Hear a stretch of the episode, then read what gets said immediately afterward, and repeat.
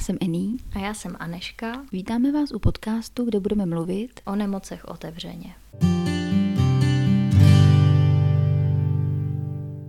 Dámy a páto... pátové? Dámy a pátové. Dobrý, dobrý den. Pantátové. Pantátové. Uh, Myslíš, že náš poslouchají nějaký pantátové? No pokud jsou ty pantátové příbuzný nějakých nemocných, tak by to možná i sedělo na dnešní téma. Dámy a pánové, já vás teda po druhé tentokrát už správně vítám u další epizody, kterou jsme chtěli věnovat právě věcem, které dělají často blízcí nemocných lidí a Myslí to většinou dobře, je to něco, jak projevují svoji lásku nebo péči, ale těm nemocným tím můžou spíš ubližovat nebo jim v mnoha ohledech zase škodí a třeba si to ani neuvědomují. Takže jsme chtěli trošičku rozebrat takové ty často se opakující věci, se kterými se ti pacienti a ti jejich blízcí potkávají. A nápad tady na tu epizodu vlastně vznikl, protože já jsem teď v pozici toho, že sice sama jsem chronicky nemocná a mám spoustu těchto věcí, které mi někdo dělá a já je nemám ráda, ale zároveň mám teď poměrně těžce nemocnou blízkou osobu. A mnohokrát jsem se přistihla, že ty věci, které mě samotnou frustrují a, a, a štvou, takže vzhledem k té jiné nemocné osobě je dělám. A že to je prostě ten projev té péče a lásky, ale sama si uvědomuju, že kdyby to ona dělala mě, tak, tak z toho nebudu mít radost. A tak jsme si řekli, že třeba až si tuhle epizodu poslechnete, tak ji potom můžete poslat těm, těm vašim nejbližším a a třeba se budou mít trochu moment prozření, jako jsem měla já, když jsem vlastně nad tím uvažovala, jak reaguju v té pozici té blízké osoby a jak reaguju v pozici toho pacienta. Hmm. Myslím si, že uh, asi budu mluvit za nás obě, když, když řeknu, že kolikrát i my jako pacienti uh, se nám vlastně stává to, že taky někomu dáváme takový ty jako nevyžádaný rady a takový nějaký jako komentáře, takže myslím si, že v těchto případech eh, je hodně důležité si to uvědomit a nějak jako do budoucna trošku o, eh, se krotit. Takže i pro nás je tohle vlastně trénink sebereflexe. Přesně, přesně, přesně tak. A, no, takže v, ve zkratce je to prostě dneska epizoda o tom, co i co nám, co nám vadí, co nám vadí od našich blízkých, eh, co nám můžou říkat, co můžou dělat. A probrali bychom asi následujících, no, pár bodů, no, není jich úplně pár, ale, ale myslíme si v obě, že jsou velice důležité. A tím prvním je můj oblíbený a neščin příběh lžiček. no, Celkově vlastně je to o, o nějaké energii životní nebo prostě celkově energii toho těla, kterou má takový nemocný člověk a kterou má zdravý člověk. Popsala to kdysi dávno jedna chronicky nemocná žena a nazvala to teorií lžiček.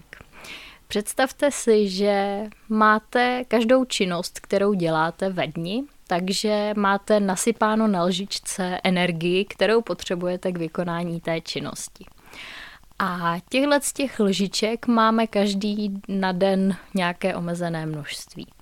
A většinou je to tak, že ten chronicky nemocný nebo prostě nemocný člověk obecně má těch lžiček na jeden den mnohem méně než ten zdravý člověk. A ten nemocný musí víc vážit jako co mu vlastně za to stojí a jestli se teda půjde vysprchovat a obětuje tím tu jednu energetickou lžičku, a nebo jestli si tu energii radši schová na to, aby potom třeba uvařil svému partnerovi večeři. A energie je obecně něco, co se těžko vysvětluje, pokud člověk tu únavu chronickou nezažije.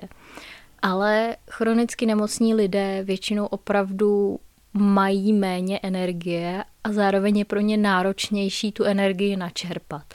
Protože se pak třeba i kvůli své nemoci nevyspí nebo se nevyspí tak dobře, jak by potřebovali. Ten odpočinek pro ně není tak relaxační jako pro ty zdravé lidi. No a potom tam vzniká ten problém, že je od nás nemocných očekáváno, že budeme tu energii mít stejnou jako ostatní, anebo že ji budeme dobíjet stejně rychle, stejně intenzivně jako ostatní.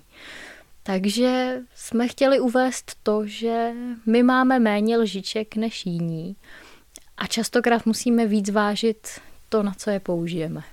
Je to tak. Mně se tady ten příběh moc líbí, protože um, já jsem ho teda neznala, ale když jsem ho teďka nedávno viděla u Anešky na Instagramu, tak mi vlastně to všechno došlo a najednou jako bych se přestala cítit špatně za to, že opravdu jsem chronicky nemocná, že mám nějaký to omezení a že prostě nemůžu vydat ze sebe to, co můžou zdraví lidé. Jo, mě to velmi jako omezovalo, nebo cítila jsem se opravdu špatně, třeba ve vztahu, kdy se ode mě o něco očekávalo a já jsem to nemohla třeba splnit, uh, účastnit se třeba nějaký akce nebo čokoliv. A já jsem opravdu neměla tu energii, nejenom tu jako psychickou nebo nějakou sociální, mentální, na to socializovat se vlastně, protože pro mě jako pro introverta navíc je to ještě jako překročený nějaký svý uh, jako komfortní zóny, ještě vydání víc energie vlastně na to a o to víc energie potom musím nějak jako načerpat po té po jako socializaci s těma jako uh, s těma lidma.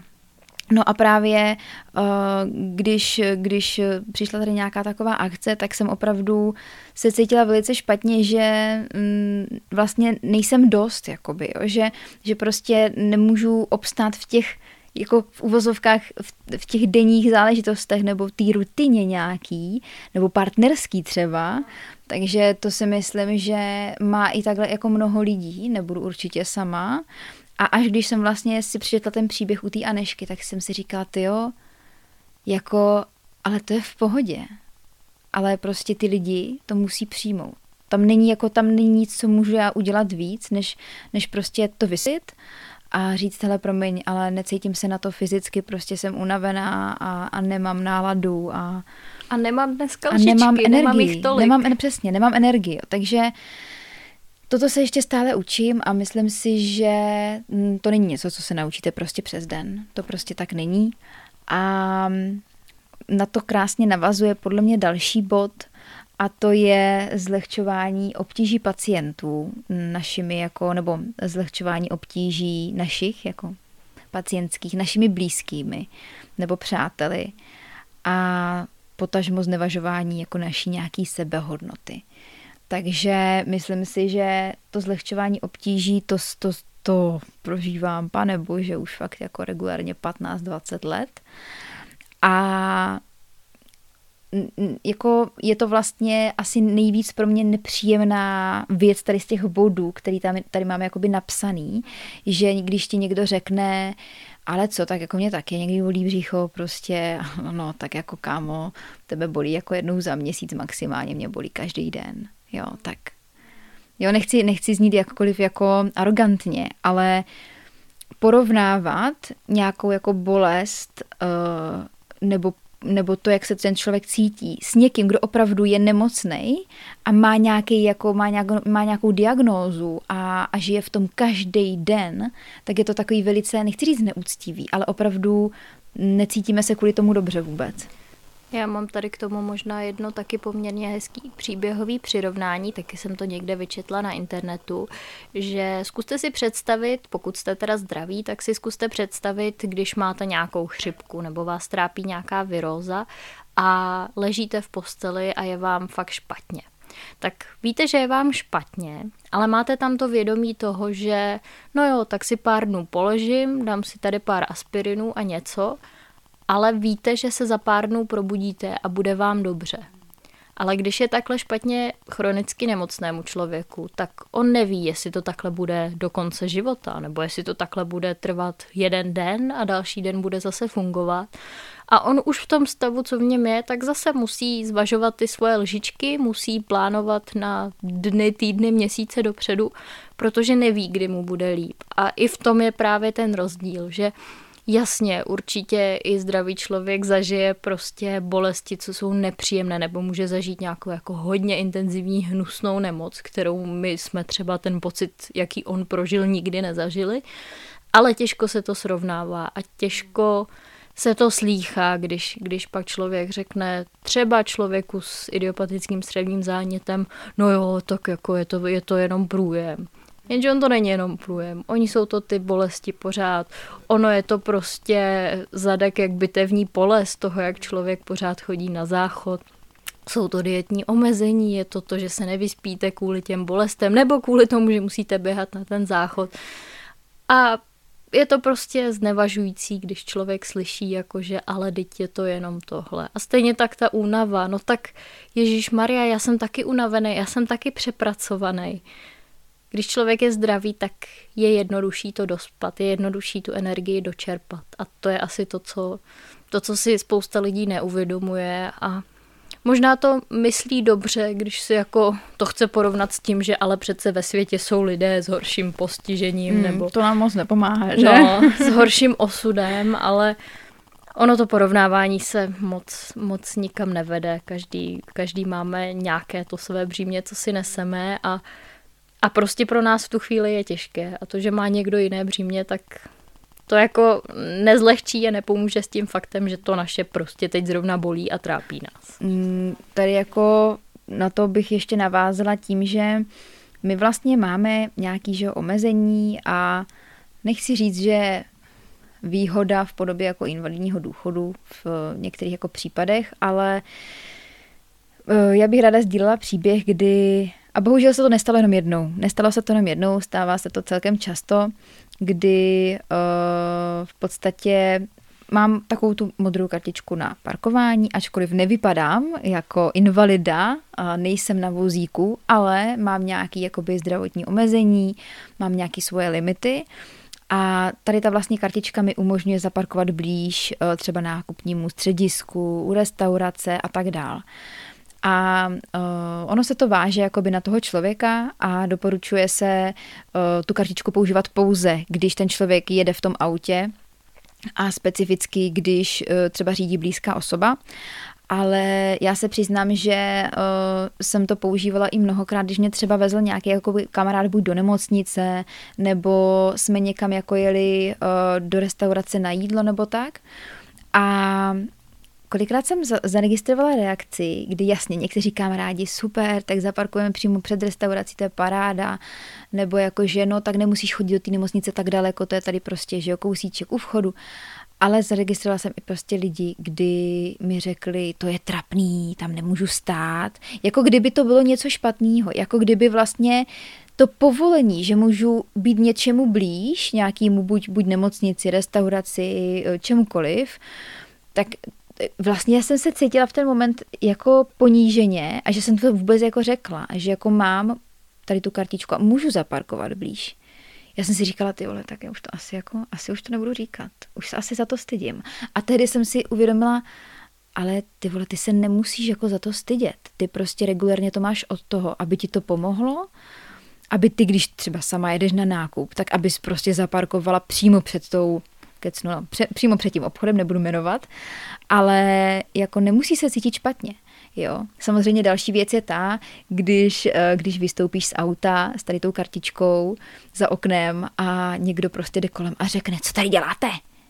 Já říkám, no tak já tady jakoby parkuju. To tady nemůžete takhle stát, to je pro invalidy, říkám. Já mám za oknem jako kartičku. To je blbost. Říkám, chcete jako ukázat fotku? Jako děláte si jako prdel ze mě?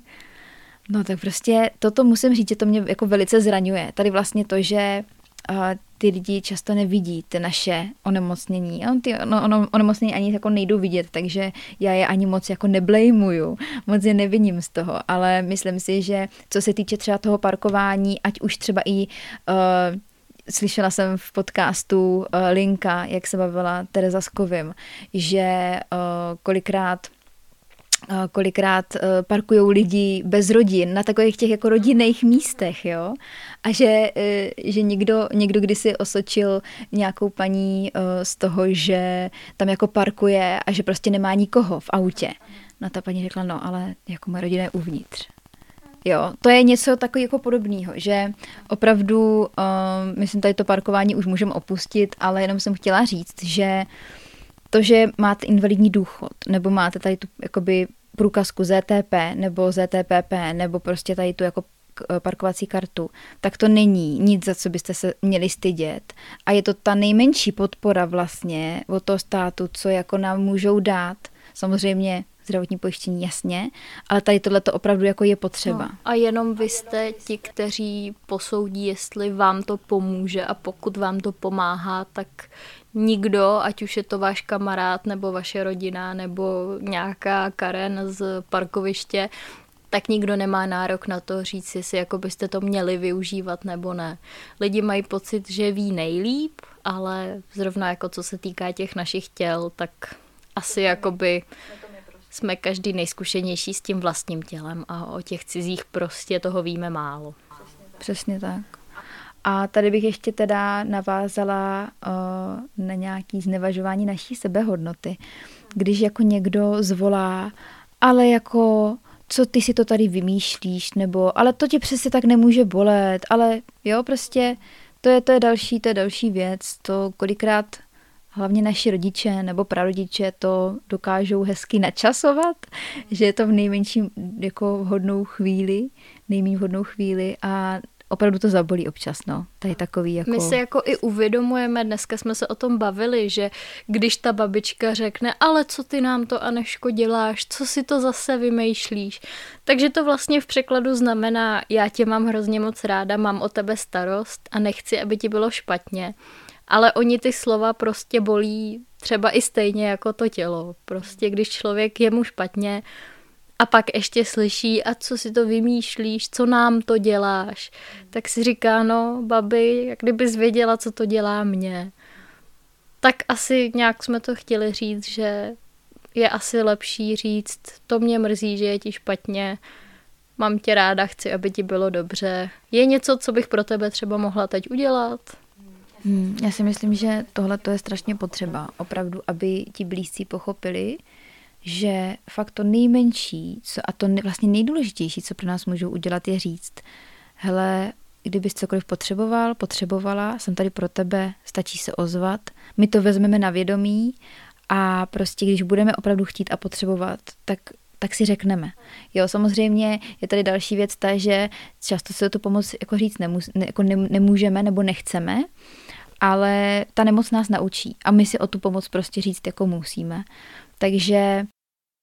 No, já si dokážu představit, že když je člověk v pozici toho příbuzného nebo blízkého toho, kdo je nemocný, tak vlastně nerozumí tomu. Nerozumí tomu, jak to v tom těle funguje, nebo si třeba na internetu načte, že třeba roztroušená skleróza se projevuje tak a tak a že se s tím člověkem může dít tohle a tohle. Ale tím, že ta nemoc je tak individuální a stejně každý den vlastně i pro toho jednoho nemocného může vypadat jinak, tak si dokážu představit, že je strašně těžké jako vědět, jak reagovat, co dělat.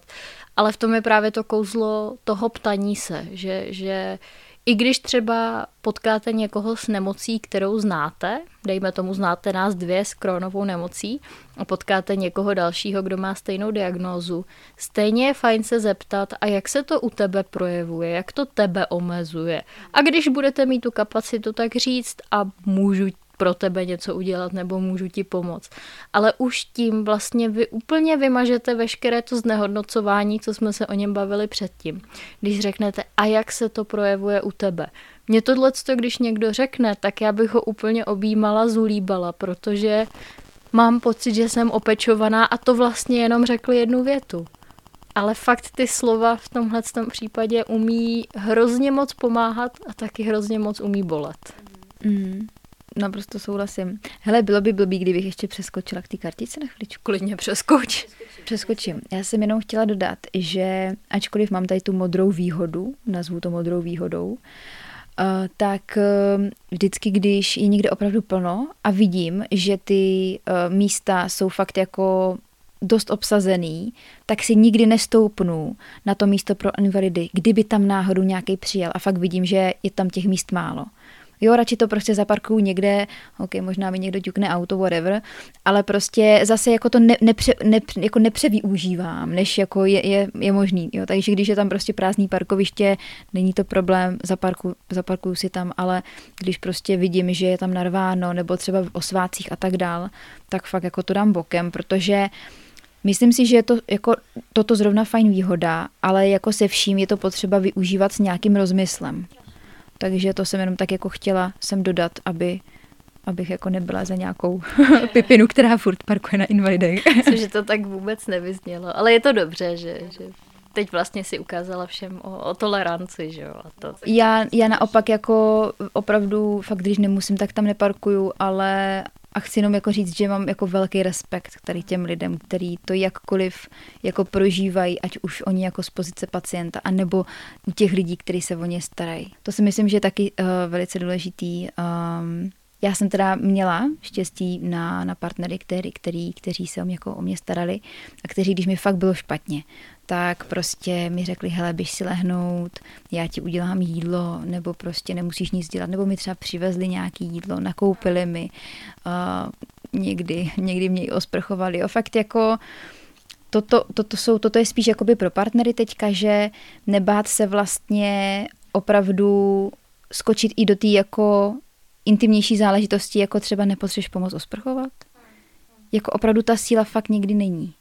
A ačkoliv je to ponižující, aby vás někdo sprchoval, utíral vám zadek s prominutím, tak jako občas to prostě je potřeba, i když máme jenom korona. Nemáme prostě rakovinu nebo prostě nějaký jako fyzický omezení. Já možná prozradím dopředu, že jedna z dalších epizod, kterou máme v plánu, se týká právě konkrétně partnerského vztahu s nějakým omezením a doufáme, že se pustíme i do nějaké jako intimity s nemocí, protože sice je to poměrně tabuizované téma, ale my přece mluvíme o nemocech otevřeně, takže i, i tohodle se určitě dotkneme. Teď se ještě vrátíme k těm dalším, dalším bodům, co, co máme, co dělají ti lidé okolo nás a nás to nutně netěší.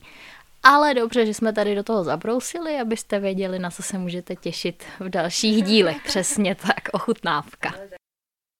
Hele, další bodík tady mám. Už si zkoušela tohle? A ne, nevyžádaná doporučení úplně si dokážu představit tu situaci, která se většině nemocných podle mě stala, když někde potkáte nějakou novou osobu a ona vám řekne, že no to přítel sestry mojí nejlepší kamarádky měl tuhle tu nemoc a jemu na to fungovalo tohle.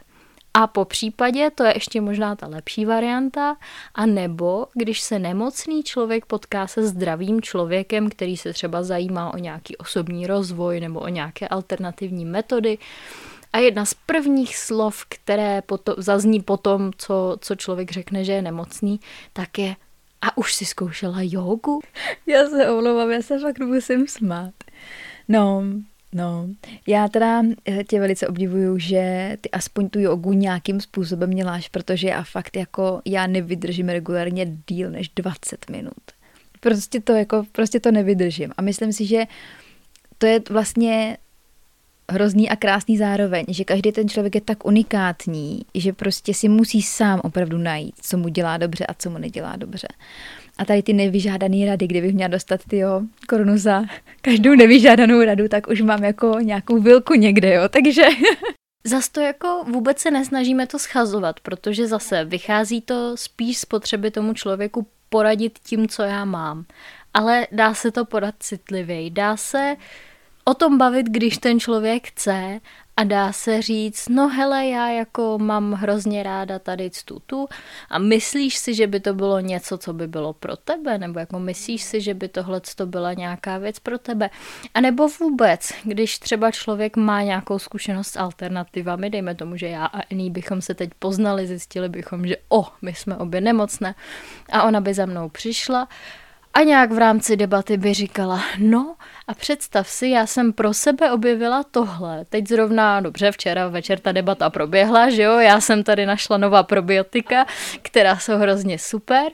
Nechtěla bys si zkusit taky, je to prostě něco, co by tě zajímalo. A tímhle způsobem já jsem hrozně ráda, že se o mě někdo stará.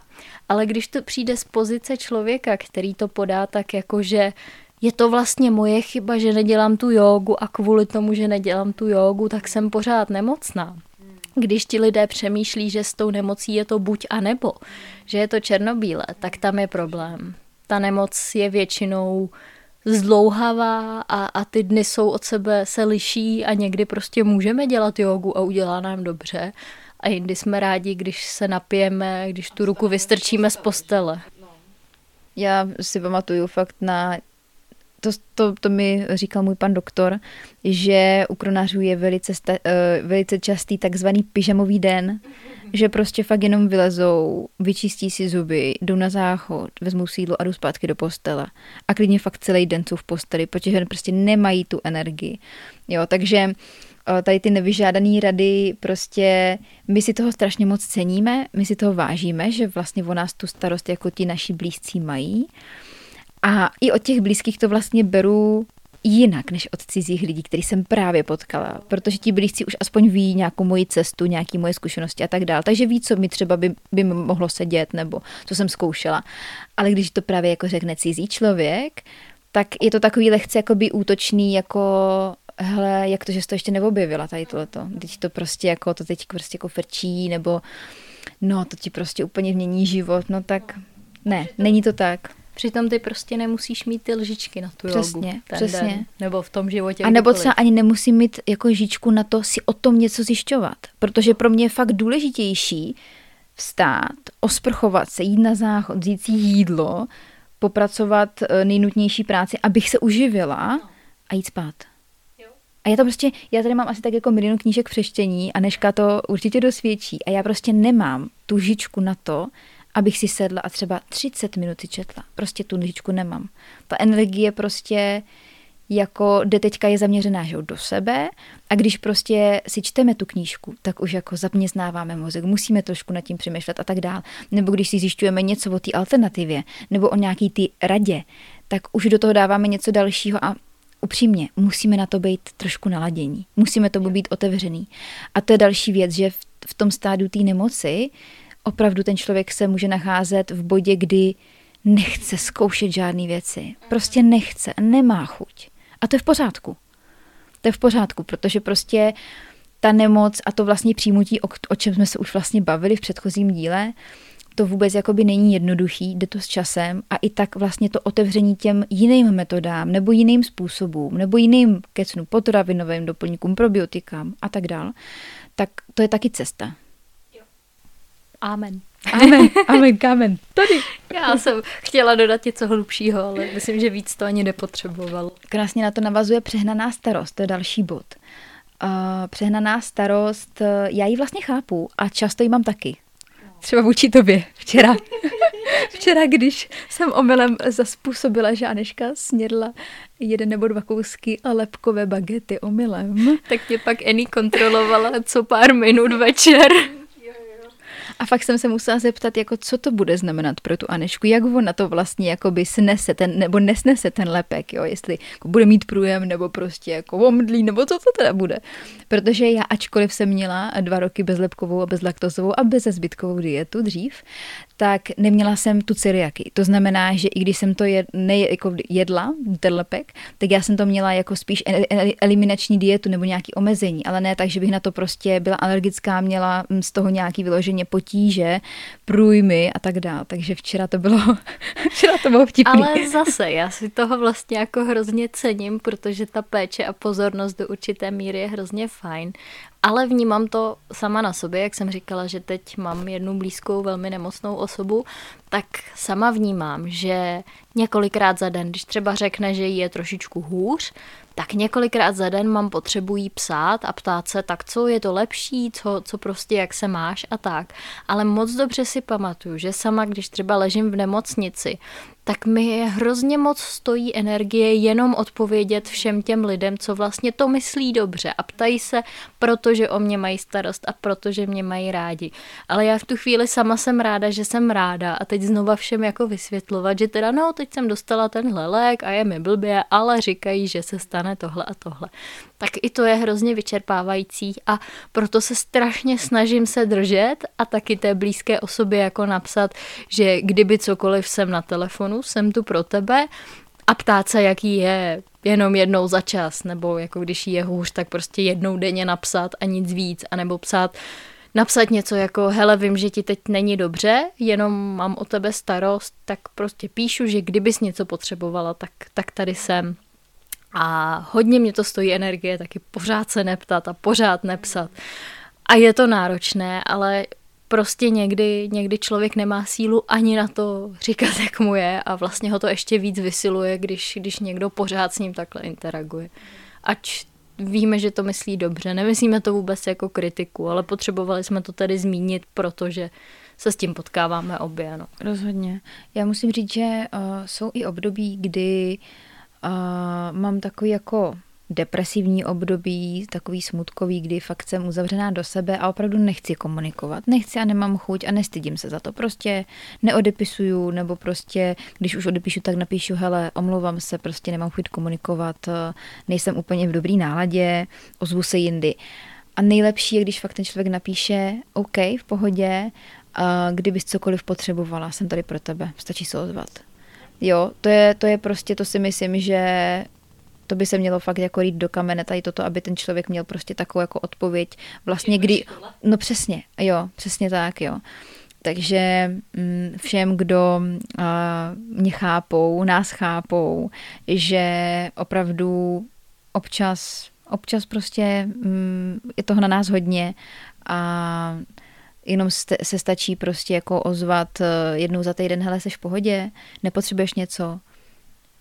Jo, toto je, toto je all, all we need prostě. A my slibujeme, že jakmile tu trochu energie budeme mít, tak přesně to samé budeme, za A se ozveme a přes za B, he, za A se ozveme a za B přesně to samé budeme a chceme dělat pro vás nebo pro ty druhé.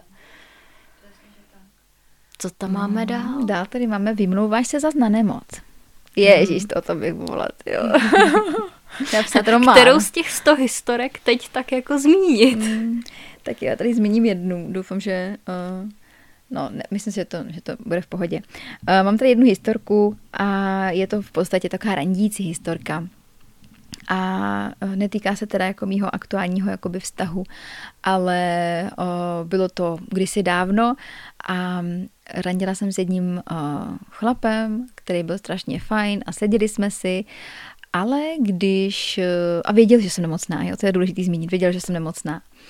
Ale když prostě jsme eh, spolu třeba někam měli jet, nebo jsme něco měli podniknout a já jsem řekla, hele, mm, jako já jako na to nemám prostě energii nebo tak, tak on, ty se zase prostě vymlouváš na nemoc, prostě b, b, b. a já úplně, to si děláš prdel.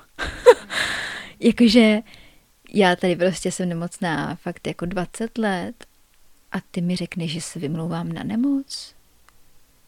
Já jsem, já jsem si v ten moment uvědomila, že s takovým člověkem nechci být nechci být. Protože když už na takhle jako úzkým, jako nebo takhle brzkým, v takhle brzkém začátku vztahu, potažmo, ti jako řekne takovou věc, aniž by měl jakýkoliv, jakoby, uh, jakoukoliv sebereflexi, tak to jako, mm, to nejde. A když je člověk nemocný a ta nemoc ho brzdí v tady těch aktivitách nebo v těch věcech, co by chtěl dělat, tak už sám o sobě si to vyčítá nebo má jako problém s tím se smířit, že teda OK, teď mě ta nemoc fakt zastavila a já s tím partnerem nemůžu jet na výlet. A když tady těm výčitkám ještě přidá někdo takhle zvenku, jakože no to ty se zase vymlouváš, víš, kamaráde, já jako kdybych s tebou nechtěla jet, tak bych ti to prostě na férovku řekla, přesně, protože přesně. jako My už jsem vlastně... dospělá, zodpovědná osoba, přesně. ale prostě mi není dobře. Já hlavně osobně se strašně jako nerada vymlouvám, lžu a cokoliv jako takového. Proč prostě, proč chodit kolem horký kaše? Když jako někdo má se mnou problém, já s někým mám problém, řeknu mu to, nebo prostě když někam máme jet, necítím se dobře, řeknu, hele, já se omlouvám, ale prostě mě je špatně, nebo od rána projmuju, necítím se na to Myslím si, že by to prostě bylo stresující jak pro vás, tak pro mě. Jako, proč se nebavit prostě jako upřímně, jo. Prostě sundat tu masku jako a říct, hele, prostě fakt na to nemám prostě energii. Asi to berte tak, že my jakože bychom dali vš- častokrát všechno, co máme za to, abychom mohli jet, abychom mohli jako nemít tady ten důvod, ale rozhodně to není tak, že, že by ho někdo zneužíval, nebo jako v 99% případů si myslím, že tomu tak není. Já si myslím hlavně, že uh, strašně moc lidí, strašně moc dětí a já jako dítě jsem to vnímala úplně nejvíc. Měla jsem v sobě tady touto myšlenku, proč já? Já chci mít normální život. A mít normální život znamená jezdit ven s kamarádama, prostě do restaurací, na výstavy, do zoo, kam ti napadne, bez jakýkoliv omezení. A když nás někdo vlastně, když nás někdo osočí z toho, že, na, že vlastně se vymlouváme na nemoc a nemůžeme dělat právě to, co bychom chtěli, to znamená socializovat se nebo prostě jezdit na výlet, cokoliv, tak to je vlastně, to je taky jako trošku nějak jako znevažování naší nějaký prostě jako sebehodnoty v podstatě. Nás. Jdeme dál. Nerespektování našich hranic, limitů a rozhodnutí. To zase tak hezky navazuje. To už jste u nás někdy slyšeli, tohle téma. Mm, hranice, je to tak? Nejenom hranic, ale i nějakých těch potřeb. Ono je to vlastně už provázané s tím, co my jsme řešili.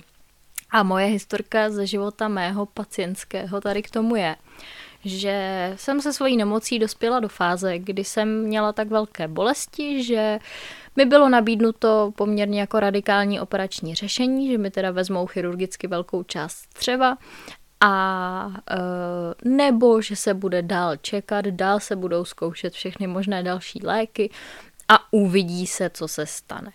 Já, protože už jsem fakt měla jako plné zuby těch bolestí, už jsem byla dlouhodobě v nemocnici, na lůžku, téměř jsem nemohla dělat nic, tak jsem se rozhodla celkem jako bezmyšlenko, nebo no dobře, probírala jsem to, ale celkem jako rychle pro tu variantu té operace. A z mojí rodiny přicházelo strašně moc hlasů, které říkali, no jo, ale přece jako do sebe nenecháš řezat takhle, teď je to strašně, teď jako skončíš tady možná s tím pytlíkem na tom břiše a já nevím co všechno, prostě nechceš si to ještě rozmyslet. A vůbec nikdo se nepozastavil nad tím, že já žiju v tak velkých bolestech, že si radši nechám rozřezat sem tam prostě do všech směrů břicho než abych dál čekala na to něco, co možná zabere a možná taky ne. A opravdu mi bylo až vyčítáno, že jsem zvolila tu variantu té operace, protože operace je přece permanentní zásah do těla a, a už mi to střevo nevrátí a tak. A nikdo nerespektoval to, že já jsem věděla, že v tu chvíli je to pro mě to nejlepší, že už to nevydržím, že prostě potřebuju tu operaci, že mám zužené střevo, že tam neprojde pomalu ani semínko na to šídlo. A jsem strašně ráda, že jsem to rozhodnutí udělala ale už jenom to, že si musím obhájit jako takovou věc a, a že vlastně nějakou moji hranici, ta tam ani jako nebyl ani náznak hranice, protože všichni přes ní lezli a všichni tvrdili, ale teď to přece ještě vydržíš a ještě tady můžeš zkusit tenhle lék a tenhle lék. A já už jsem věděla, že prostě ne, já už to nevydržím. Prostě já chci uříznout metr střev a chci žít aspoň chvíli bez téhle bolesti v tomhle konkrétním místě, kde to prostě pořád bolí. Mm-hmm teďka z tebe cítím na srání normálně. Jo, úplně jsem se Energii. rozohnila. No, koukám. To jde vidět, že opravdu je to velký téma, tady to nerespektování našich rozhodnutí a hranic. To je jako, to je zase vtipný, že já jsem taky měla jakoby zúžení a mě v podstatě to bylo úplně jako, to bylo úplně ukázkový, jo, psychosomatika. Zjistili mi zúžení jakoby střeva a tlustého střeva, což už je celkem jako problém před konečníkem, respektive před tím posledním, uh, před tím posledním vlastně jakoby místem, nebo před tím, ty vole, No prostě v tom posledním, v tom posledním zahnutí. Zahnutí, přesně. No, prostě na konci tlustého střeva, kdy už je vlastně ta stolice velice vyformovaná, už jde vlastně ven. Tak přesně tam jsem měla jako zúžení, jo. A fakt jsem to měla na, na pár prostě centimetrů, což je opravdu problémový, protože to už má jakoby samozřejmě nějakou hustotu a když se to tam prostě bude tlačit, no tak dost možná to i může prasknout, že? a to je samozřejmě špatně. A teďka říkali, no tak co, co, co, co budeme dělat? Dobře, tak vám dáme jako nazionální sondu, že A já, já nechci žádnou sondu prostě, jako nechci. A co můžeme dělat? No, jako můžeme to kolonoskopicky dostávat balonkem, ale to bychom nedoporučovali, tak ta operace. A já úplně, dobře, tak kolonoskopie je velký peklo pro mě, ještě k tomu s balonkem, tak dobře, tak to svým jako střevu neudělám. OK, zkusím to po svým a prostě uh, budu dělat maximum pro to, abych tu operaci oddálila, ale vlastně během toho si budu připravovat na to, že jako to podstoupím. Já jsem měla velký problém s tím, aby do mě kdokoliv řezal. Já to mám zase naopak. A to je hezký, že vlastně si to dokážeme takhle sdílet, jo. Protože já jsem fakt, oni mi dali na ionální sondu, což je prostě sonda, která vám vlastně vede tu výživu nosem jakoby do tenkýho střeva. Ano, přesně tak hadička. Já jsem s tím vypadala jak nějaký mimozemšťan, každý na mě čuměl, což nebylo příjemný. A uh, věc, věc jsem měla tak, že jsem ji dostala někdy jakoby na podzim a měla jsem to mít tuším na tři měsíce. Já jsem to myslím dostala nějak jako že v listopadu. A říkala jsem si, ty vole, jako na Vánoce se sondou, s tím vším jídlem kolem, to já nechci prostě. Měla jsem tu sondu podle mě tak měsíc, měsíc a půl, už byl podle mě prosinec a no občas se mi tak jako lehce vysoukala ven, tak jsem si zase spolikala zpátky, však to znáš. Ale potom přišel eh, bod, kdy eh, se najednou stalo to, že eh, jsem dostala prostě zimnici, dostala jsem horečku, no a tu milou sondu jsem vyzvracela. No jo, jenomže jedna, uh, jeden konec jako šel přes nos a druhý šel z té pusy, že? takže jsme to ještě museli vytáhnout z toho nosu přes tu pusu, takže jsem se dávala jako nějaký prostě dávič. Bylo to úplně šílený. A doteď si to pamatuju a už to v životě nechci zažít. Jakože už fakt v životě nechci tady tu sondu. Neříkám, že je špatná. Zachraňuje podle mě i mnoho životů a fakt ta výživa je velice potřebná, ale já už jsem šla vlastně s tím, jako to tělo to regulárně odmítalo. Mě bylo celou dobu těžko. Celou dobu, co jsem měla tu výživu, mě bylo blbě. Jako já si nepamatuju na čas, kdybych měla za prvé energii, za další, kdybych prostě, kdyby se mi s tím špatně jako negrkalo. Fakt mi bylo blbě, prostě těžko od žaludku. To znamená, že se to špatně trávilo. Prostě se to špatně trávilo. No a to tělo bylo prostě natolik chytrý, že to, ten plast, by the way, na který jsem tak trošku zjistila, že jsem alergická, tak jsem ho prostě jako dostala ven z toho těla.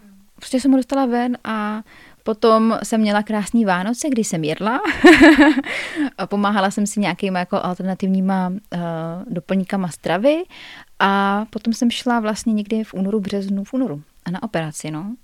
Ale vlastně už jsem tam šla s tím, že jsem to střevo vlastně jsem se uklidnila po tom, co jsem tady jako prošla s tím martyriem, s, tou, s, to, s tím vyzvracením a fakt jako s, bylo to strašný, olízal mi prostě nos po těch jako izolepách a po všem, to bylo fakt jako nechci to už zažít. Ale e, byla jsem na to vlastně i psychicky připravená a věděla jsem, že jsem udělala maximum pro to, abych na tu operaci šla zaprvé připravená psychicky, nějak jako srovnaná, a za další i, že jsem brala opravdu nějaký doplňky, které mi pomáhaly a kterým, jako díky kterým jsem se cítila líp a který to střevo jako čistili.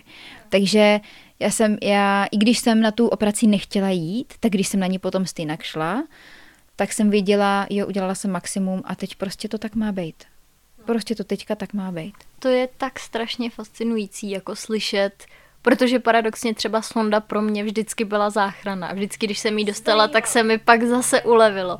A je hrozně jako... A to je přesně to ono. Máme úplně stejnou nemoc, úplně stejný kód diagnózy, ale vypadá to všechno úplně jinak. A o tom to prostě je. Je to o tom ptaní se a jaký to pro tebe je. A fakt mě to fascinovalo, jak si povídala tady, že, že vlastně se jednalo o stejný problém, ale Každá jsme se rozhodovali úplně jinak, úplně naopak. A no, taky to bylo o tom, jak to jako bude to okolí respektovat, protože si dokážu představit, že u tebe třeba by ty doktoři hned řekli, jako já bych to hned vyříz prostě. Mm. No, mě to hlavně, bylo to vtipný, protože já vlastně uh, jsem chodila uh, do Černých polí, uh, do dětské nemocnice celý život k doktoru Bajerovi, který ho tímto zdravím a je to nejlepší doktor, kterého jsem si mohla přát v dětský.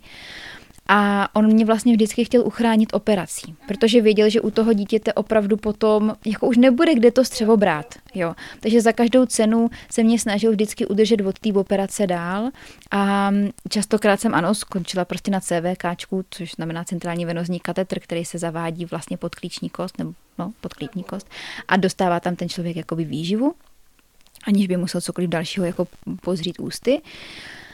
A musím říct, že uh, když jsem potom přešla do té dospělácké nemocnice, do Bohunic, uh, tak to pro mě byl velký šok. Byl to pro mě velký šok, ale mám taky výborného doktora a jsem za to strašně vděčná. Uh, a hlavně jsem vděčná za to, že je tak lidský. Jo, opravdu mi všechno vždycky vysvětlil, ukázal mi, jaký jsou možnosti, nastínil mi to a nechal mě se rozhodnout. A já jsem ráda, že už v té dospělosti, jasně, i když mám prostě kolem sebe jako v rodině doktory, tak jsem byla já, ta, co udělala to rozhodnutí. protože prostě v dětské nemocnici v podstatě za mě furt bylo rozhodováno, což se tak nějak jako očekává, ale teďka jako v té v tý dospěláckých bounicích, a když ještě přišla ta jako uh, ta operace, tak no, jako musela jsem se s tím i s tou operací smířit potom, jakože i s tím tělem, jak to vypadá. Jo, že opravdu mám pryč prostě 30 cm třeba. A to mám jenom 30. Ty máš metr. Jo. I když vlastně otázkou je, jestli mám jenom 30, když mi vzali i to terminální ileum, včetně slepáku. Takže to jsem ani nevěděla, jo. To jsem ani nevěděla, že mi to vezmou, což s tím bych jako bývala nesouhlasila trošku, no. Ale, ale taky teďka vím věci, které jsem předtím nevěděla a očividně se to děje, jako, protože se to děje a má to tak být. Takže, no, tak to jsem jenom chtěla říct, že je hezký, že vlastně obě máme svoje příběhy, svoje zkušenosti a každá to vidíme úplně jinak, ale i přesto se krásně jako scházíme v našem projektu s tím samým cílem a to prostě mluvit o nemoci jako hmm, hmm. Teď jsi to tak jako zakončovala a já nevím, jestli už to zakončuješ, protože nemáme další body. Máme ještě další body, no tak výborně. Jo, jak... Ne, je to správně, zakončilo si to hezky, když jsme se takhle rozpovídali. Jsem ráda, že jsme to zmínili. Myslím si, Já že taky. to sem patří. Já si myslím, že je důležité sdílet eh, ty zkušenosti, protože právě každý je individuál, každý je jiný. Pardon. A uh, ty životy jsou opravdu jako rozmanitý a někomu funguje toto, někomu něco jiného a je potřeba, aby to i ti doktoři tak brali. I že nic není univerzálního a každý pacient je prostě individuum. Individuum a je potřeba k tomu tak jako přistupovat, že nejsme jak prostě na běžícím páse. No. Další bodík a poslední lichý je eh, nucení do jídla, alkoholu a společenských akcí. Hmm, já, mám, já mám krásný, já, já, já ti do toho skočím rovnou teďka na začátek. Nucení do jídla, to si ještě proberem, ale do, co, do toho nucení alkoholu. Já mám kamaráda a myslím si, že on nebo jeho přítelkyně tady ten podcast poslouchají. Takže, ale nebudu zmiňovat, kdo to je, ale zdravíme a, a myslíme na vás. Ale zmíním to tady, že teďka jsem byla nedávno s něma uh, na jedné jako akci a furt jako mě kamarád umlouval do toho, ať si dám panáka. Za prvé jsem tam byla autem, za další jsem věděla, že další den ráno musím brzo stávat a prostě já nepiju. Já už nepiju hodně dlouho a vlastně mm, mě to nechutná, dokážu se bavit bez toho, uh, proč bych si to dělala, proč bych to dělala svýmu tělu, tak to mám teďka momentálně jakoby nastavený a fakt jenom výjimečně, když mám nějakou náladu, tak si dám jakoby alkohol. Ale teďka to bylo tak, že jsme tam seděli a on prostě přinesl nějaký jako panák a furt mi to prostě jako, furt přede mě, tak si dej, však si dej, tequila, šup, dej si, nebo vodka, nevím, co to bylo ani. Dej si, dej si. A já ne, já si nedám. A zkouší to na mě oba dva a já jsem asi regulárně třicetkrát řekla, já si nedám, já nechci, děkuju, já prostě nech, ne, řídím, nechci, vstávám. Ne, to nebylo dost, jo. A já bych jenom ráda zmínila, že už jenom tady to odmítání, my se kvůli tomu fakt cítíme kolikrát fakt strašně špatně. My víme, že vy chcete, abychom se s váma nějak hezky bavili, abychom prostě byli uvolnění a tak dál, ale my se bavíme i bez toho alkoholu. To tak prostě je. Jo, takže vůbec se nemusíte bát o to, že bychom se nebavili, nebo že bychom chtěli odcházet, nebo prostě cokoliv. Já vím, že to je alkohol je společenská určitě záležitost, ale když vám někdo furt dokola říká, dej si panáka, dej si panáka, já tě znám, ty se umíš opít, dej si panáka. Já se umím opít, ano, je to tak. Myslím si, že každý se umí opít ale mě to za to nestojí a já to nebudu dělat. Přesně, v tuhle chvíli ti to za to v tvém životě nestojí. No ne, můžeš taky třeba brát léky, se kterými fakt jako nemůžeš pít, že jo? Je tam strašně moc proměných, co, co, co to okolí nevidí a zní to jako, že někdo úplně nerespektuje hranice, no. Trošku se vracíme. A vlastně my jsme tady zmínili i to jídlo, protože nám přijde, že je to jako velmi podobné a vzhledem tomu, že naše nemoc se týká trávení, tak je to pro nás poměrně jako stále téma. Ale oni to jsou vlastně maličkosti, ale představte si, že se ráno probudíte, vnímáte, že vám není úplně tak jako, tak jako dobře a že by vám teď pomohlo dát si čaj a nechat to tělo prostě v klidu trávit.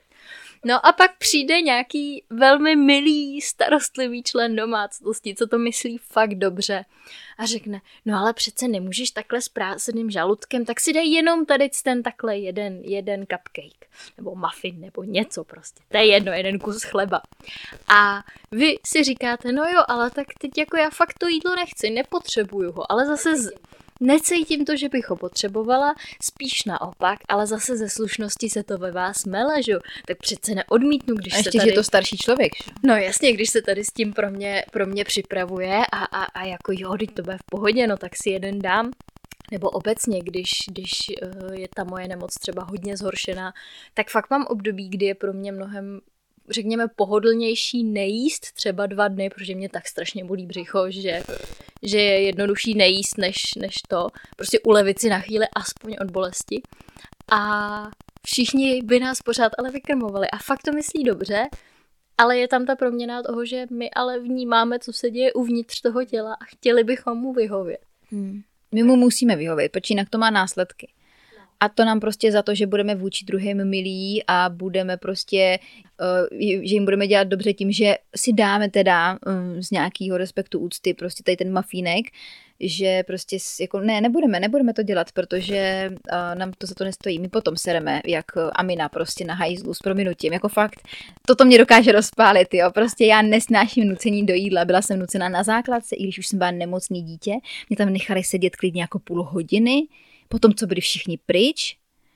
Jakože, a, a to se se mnou táhne jako i do, i do dospělosti, jo, prostě na, nabídni si a toto a toto a co ti můžu nabídnout prostě a, a já mám čipsy a já mám to a můžu ti udělat tohle, to můžu ti uvařit. Ne, já nepotřebuju nic, já necítím, že něco potřebuju. Buď jsem najezená, nebo prostě nemám hlad, nebo prostě jsem měla ráno sračku a prostě nechci jíst, protože to třeba napřed potřebuju uklidnit.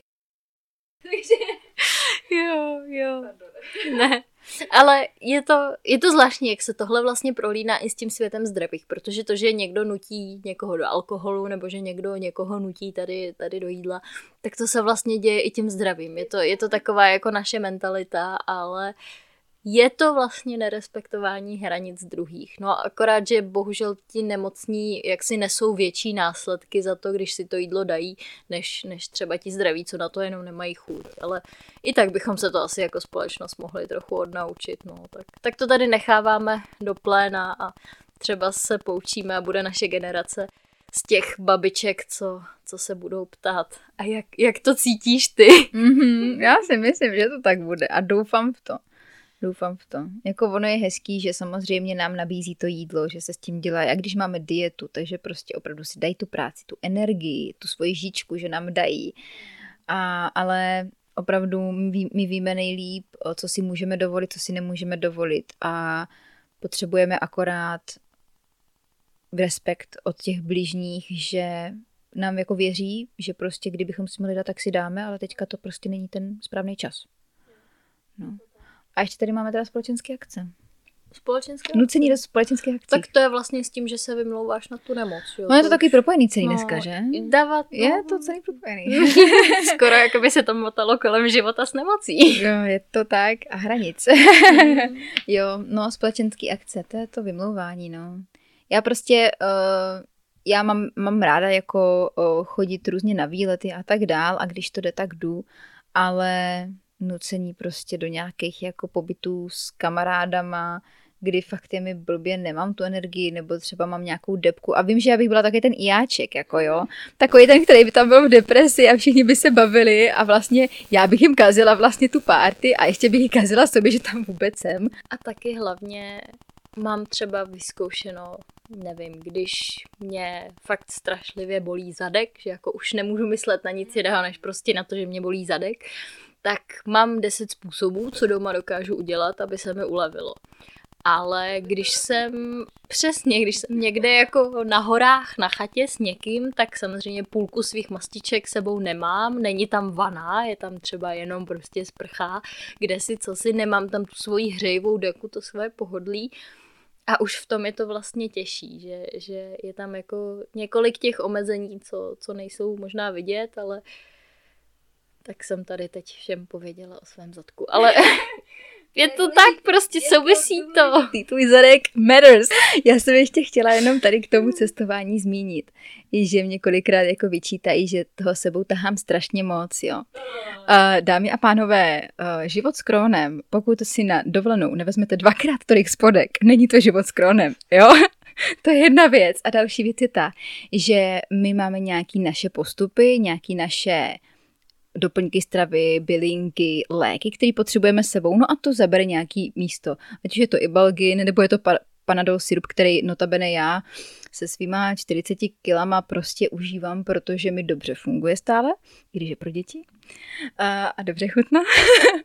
Ale uh, jenom chci říct to, že prostě um, jo, zabere toto místo a my, když teda už se rozhodneme, že někam pojedeme, někam vyjedeme z naší komfortní zóny, z našeho domova, kde máme vlastně, kde si můžeme v pohodě prostě odskočit na záchod, kdy potřebujeme, nemusí nás nic omezovat, můžeme si dát práše, kdy potřebujeme a tak dál, tak uh, prostě to zabírá místo a dost možná prostě musíte mít trošku větší kufr.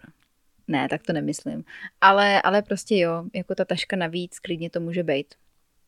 Navíc já jsem ještě, a ty mi si možná i taky zimomřivá, takže já prostě si fakt musím vzít tlustý ponožky jedny, tlustý ponožky ještě další větší, ještě čepici, ještě šálu, ještě dvoje mikiny, kdyby náhodou něco, jo. No, takže abychom to schnuli, potřebujeme trpělivost a pochopení. A dokážeme si představit, že když v tom člověk nežije, tak se, se to pochopení hledá těžko. Ale v zásadě i od toho my jsme tady, abychom to trochu víc přiblížili a třeba někomu k té toleranci, anebo naopak i jako k nápomocnosti, která vystřídá tu, tu, ty nevyžádané rady a tak podobně, tak abychom pomohli.